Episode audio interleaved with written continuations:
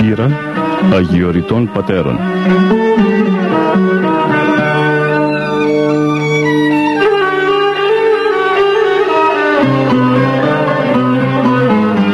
Βοή σιωπής στον παράδεισο της Αθωνικής ερήμου, όπου διδάσκει ο Άθος με τη μυστική γλώσσα των πατέρων του.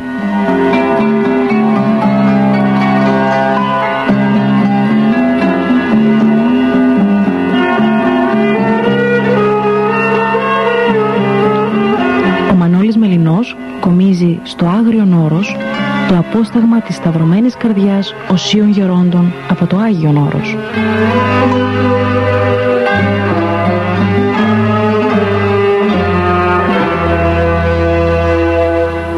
Χαίρετε αγαπητές και αγαπητοί μου φιλαγιορείτε ακροατέ. Μαζί και πάλι με τη χάρη του Θεού και τις ευλογίες της κυρίας Θεοτόκου, της καθηγουμένης και εφόρου του ιερού αυτού χώρου, του ιερού αυτού τόπου, στα πλαίσια της εκπομπής μας της Αθωνικής. Θα συνεχίζουμε και σήμερα την συνομιλία μας εδώ στην Ιερά Μονή Καρακάλου με τον οσιολογιότατο γέροντα Μάρκελο.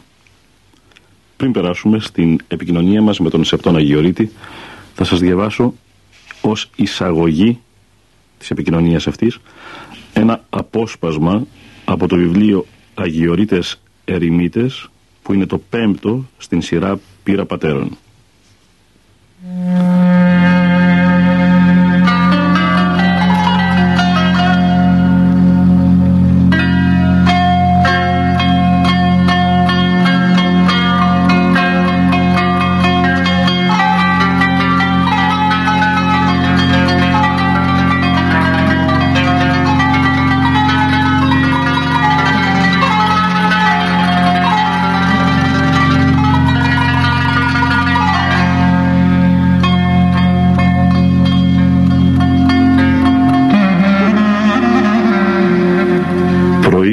Άγιον Όρος, θείο ανοιξιάτικο πρωί.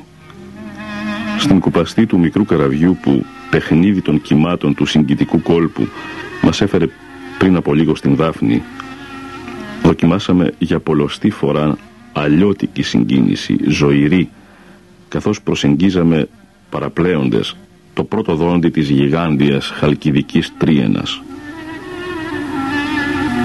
Θυμηθήκαμε τον Σπύρο Μελά και αφού γκραστήκαμε την δική του συγκίνηση όταν αντίκρισε τον μεγαλόπρεπο βραχώδη κόνο, την ιερά αναθωνική κορυφή των 2033 μέτρων, που την είδε να κατεβαίνει από τα μαύρα σύννεφα κατευθείαν προς τα βάραθρα του πόντου.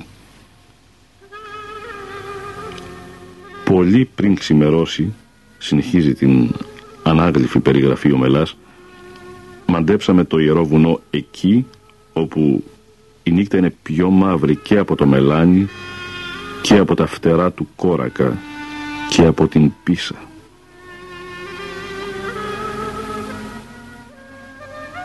Βλέπαμε με την έκτη, την άειλη αίσθηση στο πηχτό σκοτάδι την τριγωνική του κατατομή, σύμβολο αιώνιο και μυστικό. Εκεί ψηλά στην κορυφή, όπου τα πυροβολοστάσια των βροντών έπνιγαν τον πάταγο της θαλασσοταραχής, το εκκλησάκι της μεταμορφώσεως του Σωτήρος φαντάζει κάτω από τα στραπόφωτα σαν ασημένια επισκοπική μήτρα στο κεφάλι του θεοφιλεστάτου Άθωνος.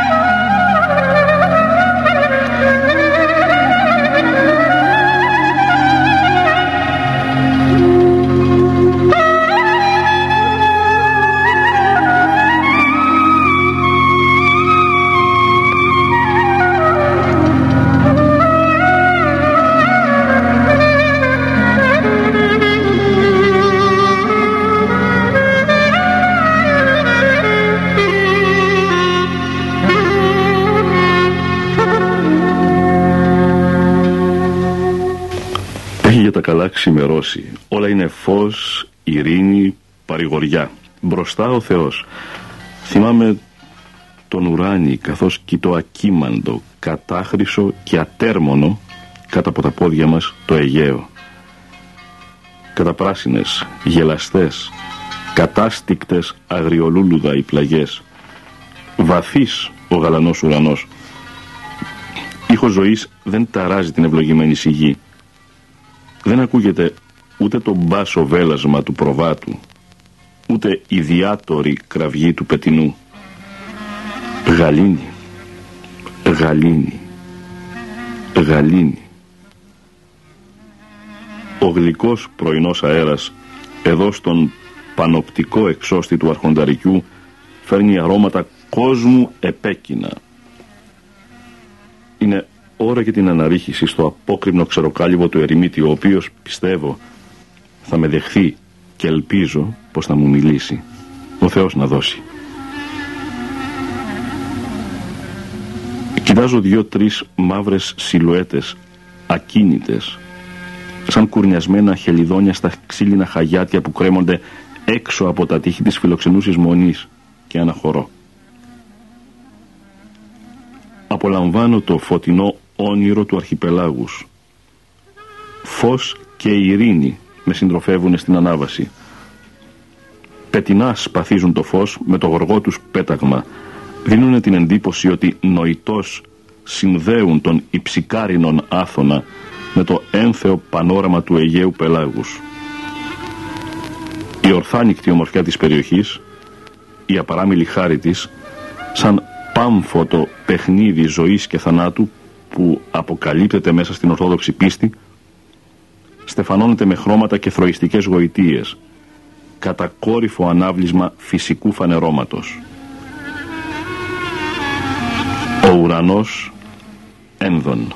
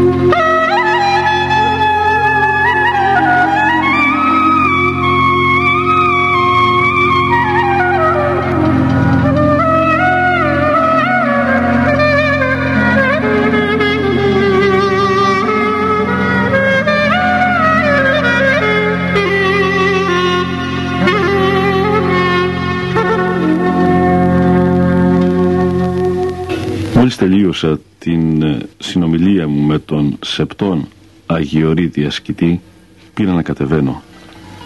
Τα πόδια δηλαδή, γιατί η καρδιά παραμένει αμετακίνητη εκεί ψηλά στο ταπεινό καλύβι του γέροντος. Το μυαλό γυροφέρνει στα δυσθεώρητα ύψη των λόγων του. Στρέφω και τον κοιτάζω για τελευταία φορά. Θυμάμαι τον Αβά Θαλάσσιο, τον Αφρικανό, που συμβουλεύει κράτη γαστρός και ύπνου και θυμού και γλώσσης και ουμή προσκόψει προς λίθον τον πόδα σου. Νεύω εξητούμενος ευλογιών και συνεχίζω την επιστροφή μου από το ταξίδι στο χθες των θρύλων, στο σήμερα της ασκήσεως, στο πάντα της βιωματικής αρετής. Έπακρον ικανοποίησα την ζωηρότατη ανυπομονησία που είχα να βρεθώ πάνω εκεί, στο ένθεο κατακόρυφο, ανάμεσα ουρανού και γης, κάτι που πάντοτε ασκούσε στην ψυχή μου έλξη να κατανίκητη.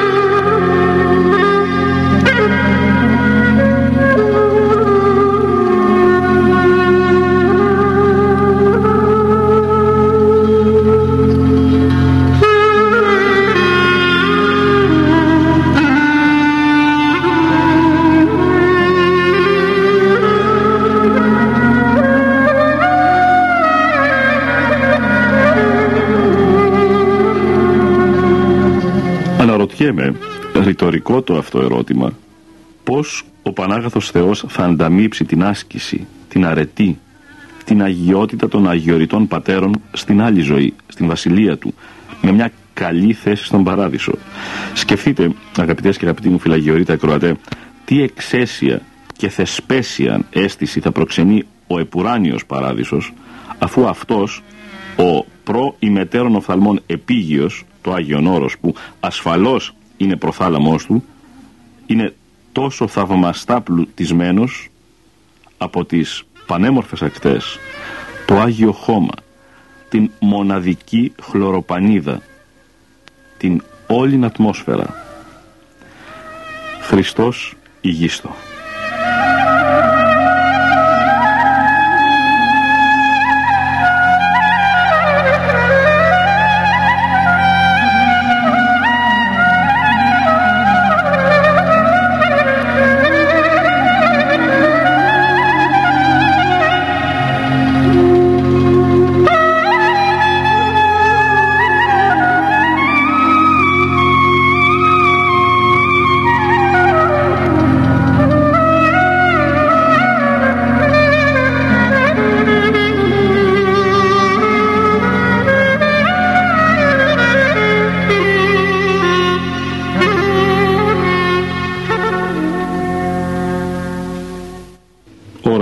Και αγαπητοί μου φιλαγιορείτε ακροατές, να περάσουμε στην συνομιλία μας με τον Γέροντα Μάρκελο τον Καρακαλινό. Το πρώτο ερώτημα που του υποβάλλουμε είναι να μας εξηγήσει τι σημαίνει λογισμός. Τι είναι η λογισμή αυτή έκφραση, την οποία τακτικά ακούμε εδώ στο Άγιον Όρος. Τι είναι λογισμοί? Οι λογισμοί, θα έλεγα, είναι, είναι η πρώτη αμαρτία του ανθρώπου, η οποία δεν είναι εύκολη να την καταλάβει ο άνθρωπος.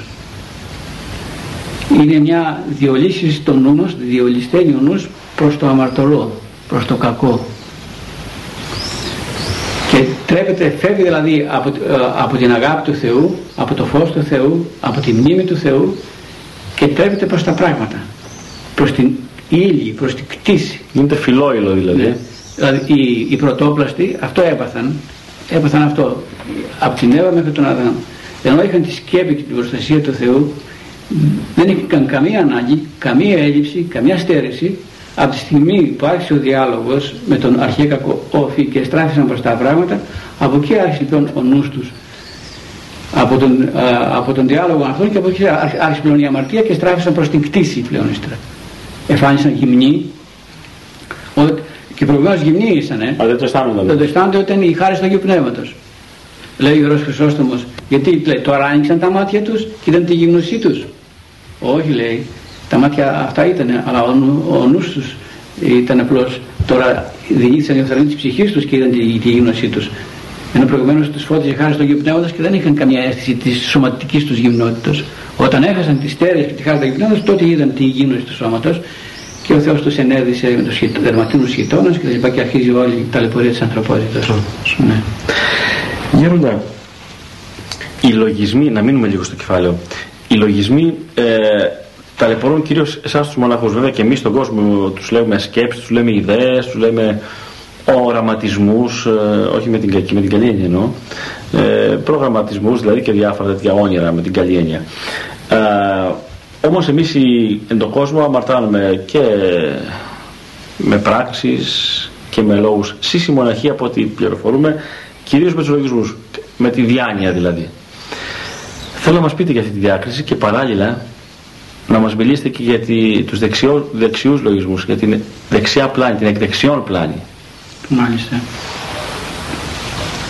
Στην Πατερική Εκκλησιαστική Γραμματεία η λέξη λογισμός γίνεται φανερή με την έννοια σκότος. Το σκότος.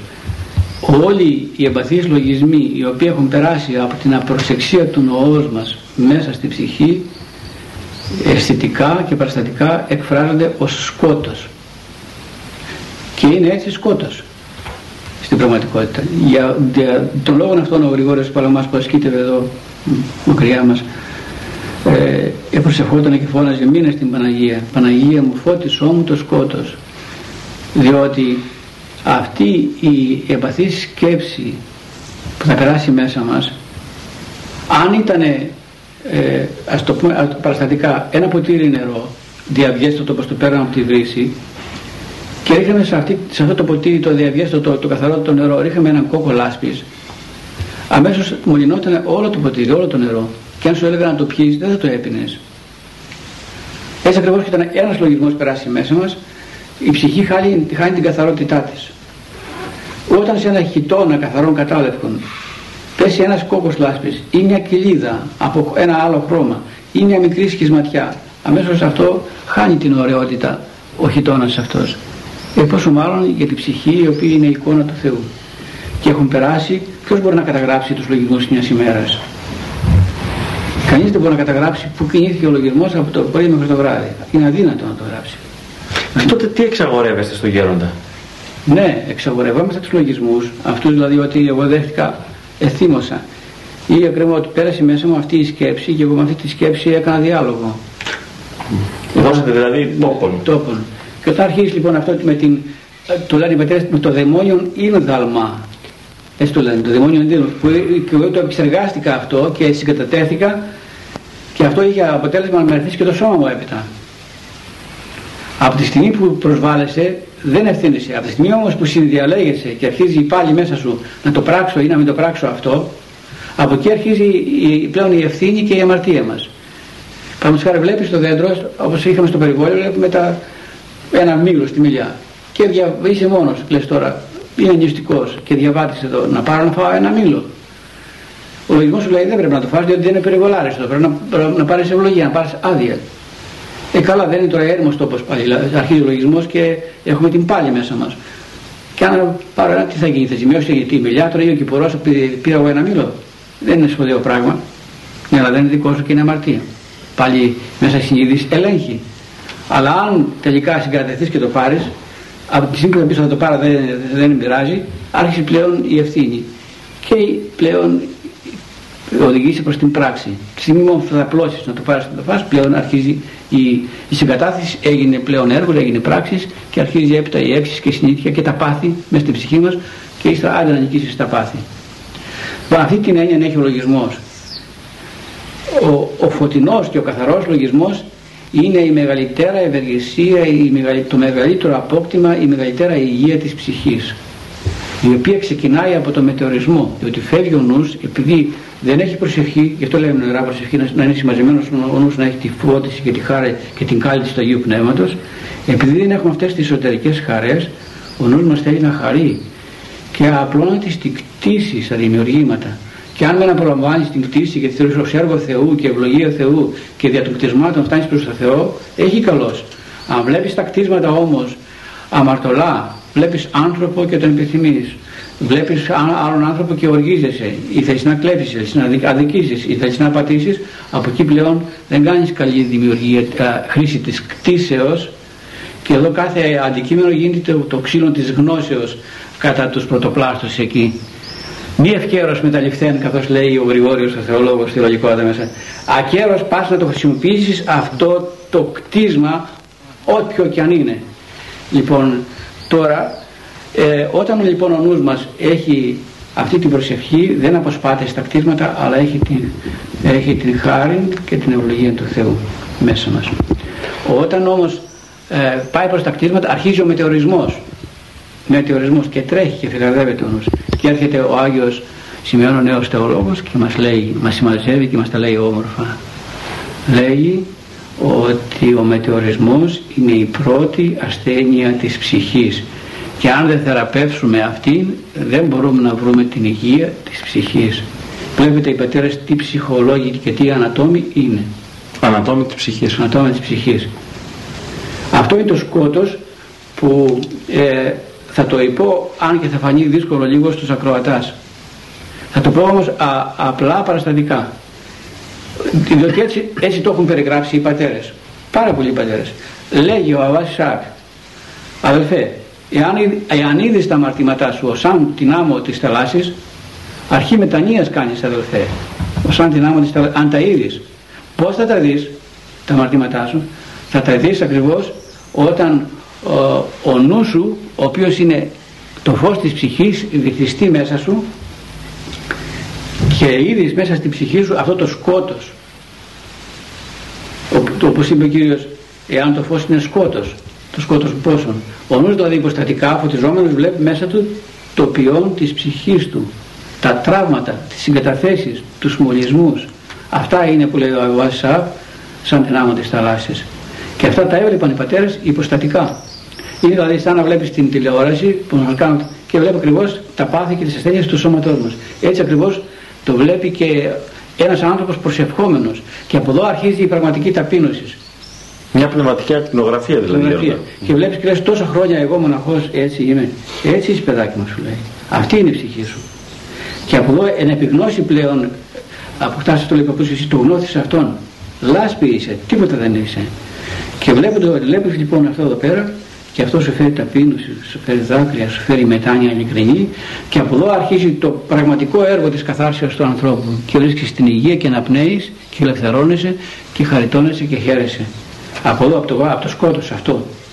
Διότι αν δεν καθαριστεί ο έσω άνθρωπος, κατά τους πατέρες, αλλά και κατά το Ευαγγέλιο, είναι νεκρός πνευματικά. Και ουδέποτε καταλάβαμε τι σημαίνει νέκρωση της ψυχής. Ο άνθρωπος δεν το καταλαβαίνει αυτό. Θα του πω απλά πάλι.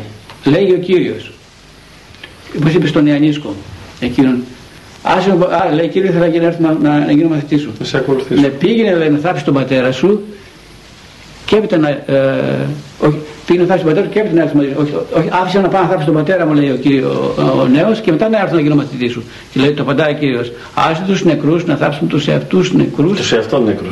Και έλα λοιπόν τότε μαζί μου εσύ. Εσύ άφησε και γίνω μαθητής. Άσε εκείνους να κατακτοποιήσουν τους δικούς τους νεκρούς. Κάθε άνθρωπος που είναι δηλαδή μακριά από τον Θεό είναι πνευματικά νεκρός. Η νέκρωση της ψυχής είναι το μεγαλύτερο ασμολίστημα του ανθρώπου, που αν δεν το καταλάβει μένει έτσι πνευματικά νεκρός. Όπως είπε και στον Άσατο, στον πρεσβύτερο γιο του της παραβολής, ο πατέρας. Δεν έπρεπε να χαρείς που ο αδελφός σου νεκρόσιν και ανέστη, νεκρόσιν και ανέστη, απολολόσιν και ευρέστη. Βέβαια, ο Άγιος Μακάριος ο Αιγύπτιος έχει μια πολύ ωραία ομιλία και λέγει, όπως ένας νεκρός στην πόλη όταν πεθάνει δεν έχει θέση μέσα πλέον σε αυτή την πόλη, αλλά τον παίρνουν και τον πλέον πρέπει να φύγει, να πάει στον νεκροταφείο να τον θάψουν. Έτσι και κάθε πνευματικά νεκρός δεν έχει θέση σε εκείνη την εποράνιο πόλη, όπου οι Άγιοι Απόστολοι εκεί θα πάρουν όλες τις εκλεκτές ψυχές. Εκεί θα συνέρθουν οι λυτρωμένοι και καθαρμένοι για τον Κύριον σε εκείνη την εποράνιο πόλη. Ο άνθρωπος, ο μη καθαρός, δεν έχει θέση στην πόλη εκείνη. This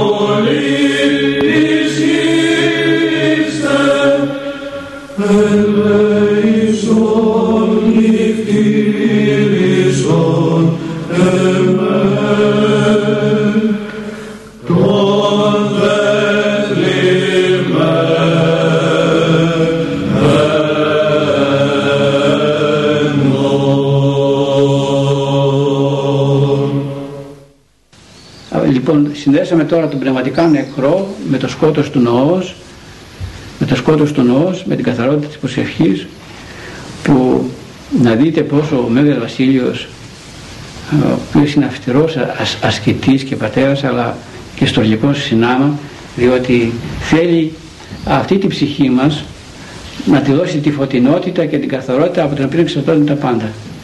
Αναλύει τους και ερμηνεύει τους ψαλμούς του Δαβίδ, και στον 33ο ψαλμό έχει ένα στίχο ο οποίος λέει ως εξής: «Προσέρθετε προς αυτόν και φωτίστητε, και τα πρόσωπα ημών ουμή κατασκηνθεί». Κάνει μια υπέροχη ανάλυση, η οποία ανάλυση υπάρχει και στην τοιχογραφία κάτω στον Άρθικα, όλη αυτή η εικόνα ωραιοτάτη, και θα σας τη δείξω όταν πάμε κάτω. Λέει: «Προσέρθετε προς αυτόν και φωτίστητε». Όταν λέει το φως του Θεού επέσει επάνω μας και φωτιστούμε και δούμε το σκότο μας αυτό περί το οποίο προβλέγαμε, τότε θα ήδη, λέει, η ψυχή, τα ίδια τα μαρτυματά της, με το χρόνο με το οποίο τα έπραξε, με το πρόσωπο που έπραξε τα αμαρτήματά αυτά. Θα είδε τα αμαρτήματά της εντυπωμένα εις το χιτώνα της ψυχής της, με βαφή ανεξίτηλον εις διαρκήν ενθύμησιν της ψυχής. Αυτή η εσχήνη, λέγει κατ' εμέ ο Μέγας Βασιλείος, θα είναι η μεγαλύτερα κόλασης. Όχι όπως λέμε επαναστατικά το πυρ της κολάσεως, ο βρυγμός και ο τριγμός των οδόντων. Το καζάκι, ανθρωπομορφικά. Ναι, η κόλασης θα είναι αυτή η οδρυμής έλεγχος της συνειδήσεως που θα τα βλέπεις και θα λες πώς θέλω εκόλυσαν αυτά επάνω μου. Γιατί ο ανόητος να μην προνοήσω, γιατί να μην τα καθαρίσω ενώ σου ήμουν σε αυτή τη ζωή εντυπωμένα. Λοιπόν, επάνω στο χιτώνα της ψυχής μας όλα αυτά. Και έπειτα η κόλαση έρχεται ως αποτέλεσμα της καθαρότητας της ψυχής, διότι ο φωτεινός άνθρωπος, ο ενάρετος και ο καθολός, στο φως θα πάει που είναι ο Θεός. Και ο σκότος, λέει ο Άγιος Γρηγόριος Παλαμάς, ο δαίμονας σκότος είναι και έτσι επεργάζεται και αυτούς που ακολουθούν. Όπως βλέπουν στα γεωγραφία, ο δαίμονας είναι σκότος και όσοι βλέπουν δαίμονα, έτσι θα είναι ο δαίμονας. Και αν δεις κολλασμένο, πολλοί πατέρες έχουν δει κολλασμένο, έχουν κατέρθει μέσα στον Άδη σήμερα. Σημερινοί πατέρες. Να σου πω ένα πόρα η μοναστήρια είναι γεροντικό. Να μου πείτε γεροντά. Σημερινή εποχή. Ναι, σημερινή εποχή. Για πείτε μας γεροντά. Νέος, δόκιμος μοναχός. Να φάμε λίγο να πνοή, κουραστήκαμε. Εσείς κουράζεστε, εγώ σας απολαμβάνω. Λέει, δόκιμος μοναχός, κάθε νέος στην αρχαία έχει δυσκολία. Φυσικό δεν είναι. Και λέει, δεν είναι για μένα η καλογερική, θα σκοτώ να φύγω. Μάλιστα. Θα σκοτώ να φύγω. Και τη νύχτα όμως, αυτή αφού ξημέρωνε θα έπαιρνε τον δρόμο και θα έφυγε κρυφά από τον ηγούμενο της πατέρας. Θα το έσκαζε να φύγει από το μοναστήρι. Η πρόνοια όμως του Θεού, από αγάπη για να μην εμπλακεί πάλι στον κόσμο, και αρχίσει την αμαρτωλή ζωή και χάσει την ψυχή του, ο Θεός τη νύχτα τον προλαμβάνει και του δείχνει ένα τρομερό όραμα ότι βρέθηκε στην κόλαση. Και εκεί στην κόλαση ξεναγός του είτε ο άγγελος. Όπως και στον παράδεισο, όσοι έχουμε εμπειρίες του παραδείσου, πάλι με τον άγγελο τους οδηγούν τις ψυχές εκεί. Λοιπόν, μπαίνει μέσα στην κόλαση και εκεί λοιπόν ο άγγελος τον οδηγεί και βλέπει τις διάφορες ψυχές, κολλασμένες ψυχές. Και φρύτει και τρέμει λοιπόν και συμμαζεύονταν και κοντά στον άγγελο για να μην από το φόβο και από τον τρόμο. Φτάνει σε ένα σημείο που εκεί βλέπει τον πατέρα του. Ο πατέρας είχε πεθάνει και είχε κολλαστεί. Πατέρα μου, λέει, εδώ ήρθες. Παιδάκι μου, λέει, πρόσεξε και εσύ, λέει, στη ζωή σου να μην έρθεις στον απαράπτυτο που είμαι εγώ, λέει, παιδί μου, πρόσεξε. Ο πατέρας του όμως κρατούσε στα χέρια του ένα λαδοφάνερο, όπως έχουμε εδώ στο μοναστήρι, κύριε Μανώλη, για να βαδίζουμε τη νύχτα μέσα στους διαδρόμους. Πάει ο άγγελος τώρα και πιάνει το λαδοφάνερο να το πάρει. Φωνάζει ο πατέρας, όχι άγγελέ μου, μου παίρνεις το φανάρι αυτό, αυτό το φως είναι η παρηγοριά μου εδώ πέρα. Όχι, θα στο πάρω, δεν είναι δικό σου αυτό. Μη άγγελέ μου. Όχι, δεν θα στο πάρω, γιατί αυτό το φανάρι ήταν οι προσευχές του παιδιού σου, λέει, που κάθε βράδυ έκανε για σένα, λέει, και ερχόταν σαν φως εδώ πέρα, λέει. Τώρα θα φύγει από το μοναστήρι και θα το στριχτείς αυτό το φως και θα το πάρω. Τράβα λοιπόν ο άγγελος, τράβα ο πατέρας, από την αγωνία ξυπνάει το παλικάρι. Πω, λέει, τι πήγα να κάνω ο ανόητος.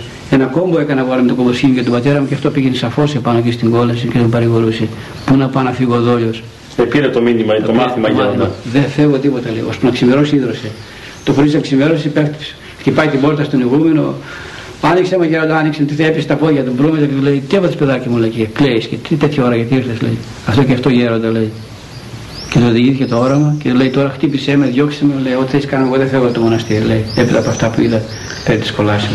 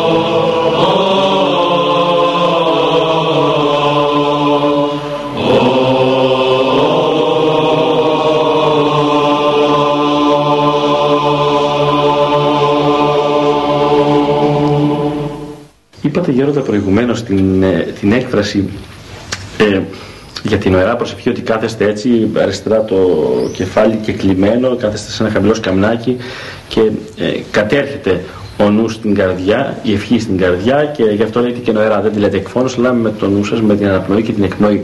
Και είπατε σε κάποια φάση την έκφραση, για να μην παρεξηγηθώ, και εγώ υπέθεσα ότι εννοείται να μην βρεθεί κάποιος που θα πει ότι μα κάτι τέτοια γίνονται, όχι έτσι ακριβώς βέβαια, γι' αυτό σας κάνω το ερώτημα για να το ξεκαθαρίσετε, στις ανατολικές θρησκείες, ας πούμε, με όλες αυτές τις τεχνικές, με την τεχνική της Γιόγκα παράδειγμα κλπ. Αυτή, αυτή συγκέντρωσης. Και οι Βουδιστές. Πείτε μας για εδώ τη διαφορά, για να καταλάβουμε έτσι και να το ξεκαθαρίσουμε στο μυαλουδάκι μας. Αυτοί έχουν ένα είδος, οι Βουδιστέοι και άλλοι, έχουν ένα είδος διαλογισμού και προσευχής που πράγματα που ασκούνται. Είναι σε προσωπικό Θεό, δεν, ναι, αυτό, δεν υπάρχει προσωπικός Θεός, αλλά ένα κατόρθωμα ασκήσεως σωματικής κυρίως, και κάνουν και τον διαλογισμό αυτόν σε ένα αόρατο απρόσωπο όν, και ό,τι επιτυγχάνουν, δηλαδή φυσικά τίποτα δεν επιτυγχάνουν, διότι δεν έχουν καμία χάρη του Αγίου Πνεύματος, δεν έχουν επιτύχει τίποτα από αυτά τα πράγματα, ούτε κανείς χαριτώθηκε, ούτε κανείς αγίωσε από αυτούς, αλλά είναι όλα απλώς μηχανιστικά, ανθρωποκεντρικά πράγματα που καμιά σχέση δεν έχουμε την Ιερά Προσευχή που είναι η χάρη του Αγίου Πνεύματος που έρχεται σε εμάς. Σε αυτούς λοιπόν δαιμόνια επικαλούνται, δαιμονικές καταστάσεις έχουν, χωρίς τίποτα το επάνω το ιαματικό και το καθαρτικό που είναι η καρπή του Αγίου Πνεύματος που φέρει μέσα στις ψυχές μας. Διότι ο προσωπικός Θεός μας, η χάρη του Αγίου Πνεύματος, έρχονται στον άνθρωπο και φαίνονται, και ο άνθρωπος γίνεται εικόνα του Αγίου Πνεύματος χαριτωμένος. Από αυτούς τι είδαμε στη ζωή τους που να ωφέλησε και τους ίδιους, να αγιάσουν τη ζωή τους, αλλά να ωφελήσουν και τον κόσμο? Τι είδαμε? Απλώς επλάγησαν και πλονούν την ανθρωπότητα με όλα αυτά τα σχήματα που ο κόσμος δεν ξέρει καμιά φορά, ή τρέχει προς αυτούς να πάρει πληροφορίες ή να ρωτήσει άλλα πράγματα και νομίζουν ότι θα δώσουν λίγη στα θέματα τους αυτή. Μπορείτε να μείνουμε λίγο ακόμη στην προσευχή. Βέβαια, κοιτούμε και εδώ την Βυζαντινή ώρα για να είμαστε βέβαιοι για τον Εσπερινό, όπου θα πάμε σε λίγο στο καθολικό, μάλλον στον κημητηριακό ναό είπαμε θα πάμε σήμερα, ναι. Αιτείτε και δοθήσετε ημίν, ο Κύριος μας το διδάξει. Τι μυστικό περιέχει αυτή η έκφραση, Γεροντά? Μου θυμίζει βέβαια πάλι του Ιακώβ με τον Άγγελο. Ναι. Που τον ζόριζε τον Άγγελο, τον ευλογήσε όλη νύχτα μέχρι που τα κατάφερε ο χειροδύναμος Ιακώβ. Το αιτείτε και το ζητείτε, όλα αυτά. Κρούεται. Ναι, το κρούεται. Ο Θεός μπορούσε να μας τα δώσει αυτά τα οποία από μόνος. Ξέρετε, χρειαζόμαστε. Ναι. Αλλά και μπορούσε να μας πάει στον παράδεισο αμέσως. Αλλά στον παράδεισο δεν μπορεί να πάει ο παλαιός άνθρωπος. Δεν μπορεί να πας σκοτεινός και βρωμισμένος που λέγαμε προηγουμένως. Πρέπει να καθαρίσει τον εαυτό σου, να βρεθείς μέσα στο φως εκείνο. Και για να φύγει ο παλαιός άνθρωπος πρέπει να τον βγάλεις εσύ ο ίδιος. Εμείς να καθαριστούμε. Ο Θεός δεν το κάνει μόνος του αυτό. Γιατί έχουμε το αυτοεξούσιον και το κατ' εικόνα. Το αυτοεξούσιον και το ελεύθερο. Είναι τα μεγαλύτερα δωρήματα που μας έδωσε ο Θεός στον άνθρωπο. Αν μας τα πάρει αυτά ο Θεός, το αυτοεξούσιον, τότε έπαψε ο άνθρωπος να είναι η εικόνα του.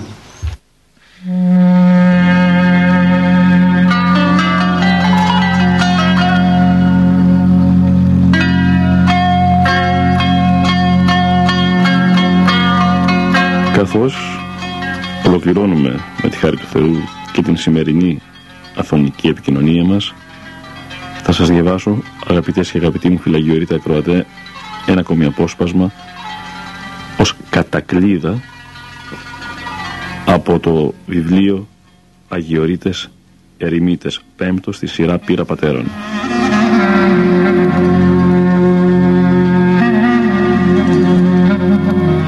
Ένας βράχος που έγινε ζωή είναι το Άγιον Όρος. Ένας καλλιεργημένος βράχος είναι που συνάμα καλλιεργεί. Ένας βράχος γεμάτος καρπούς γλυκύτατους. Η κάθε μέρα στον κρατεόν άφωνα καταβγασμένη από το φως του παλαιού των ημερών, και η κάθε νύχτα του χρόνος εμπειρίας μυστικής. Ηρεμία και γαλήνη από τη μια, εγρήγορση και προσευχή από την άλλη. Κάτω από τον αστερόεντα ή ασέλινο ουρανό εξασφαλίζεται, κερδίζεται πιο σωστά, η αλήθεια της ζωής και της αθανασίας. Αυτές κυρίως τις στιγμές ο μοναχός εισπνέει Θεόν. Ο αιώνιος διαθλάται μέσα στον θνητό.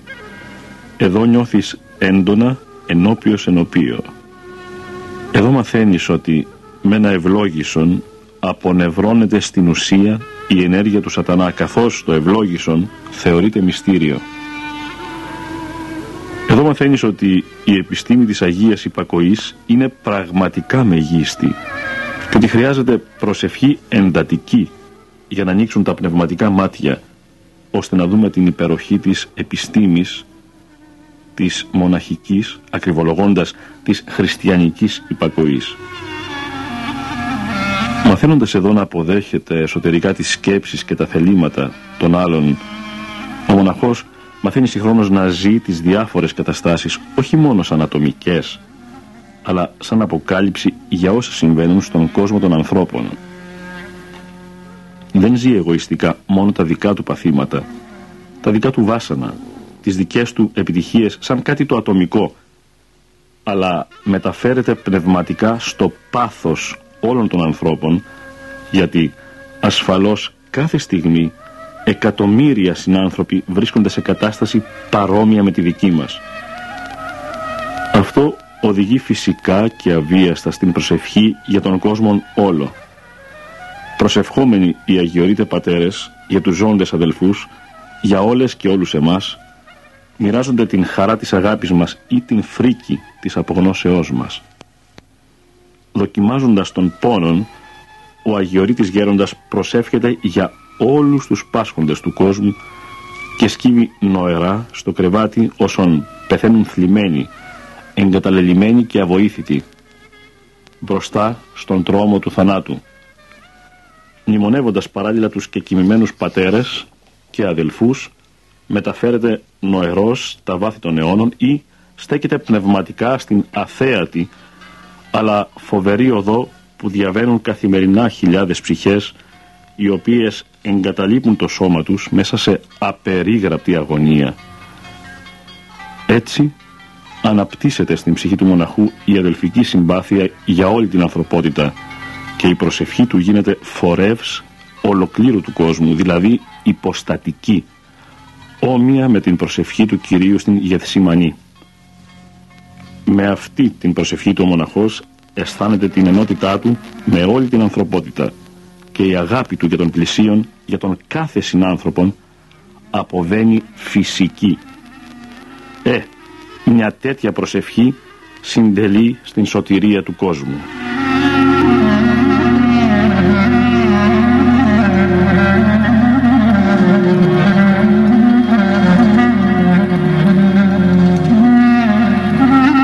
Αγαπητές και αγαπητοί μου φιλαγιορείτα ακροατέ, ολοκληρώνονται και η σημερινή επικοινωνία μας.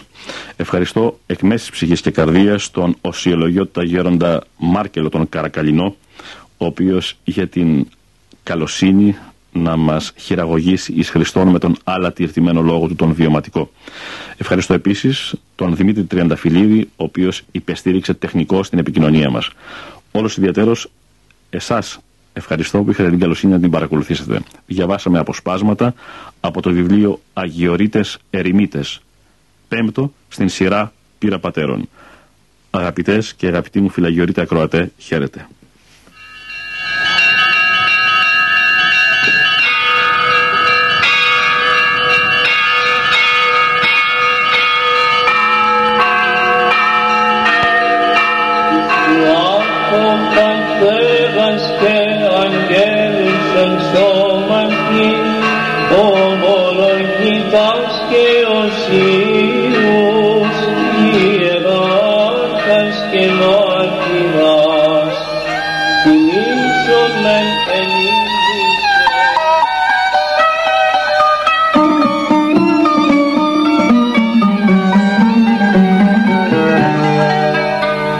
Ήταν η εκπομπή Πύρα Αγιορειτών Πατέρων.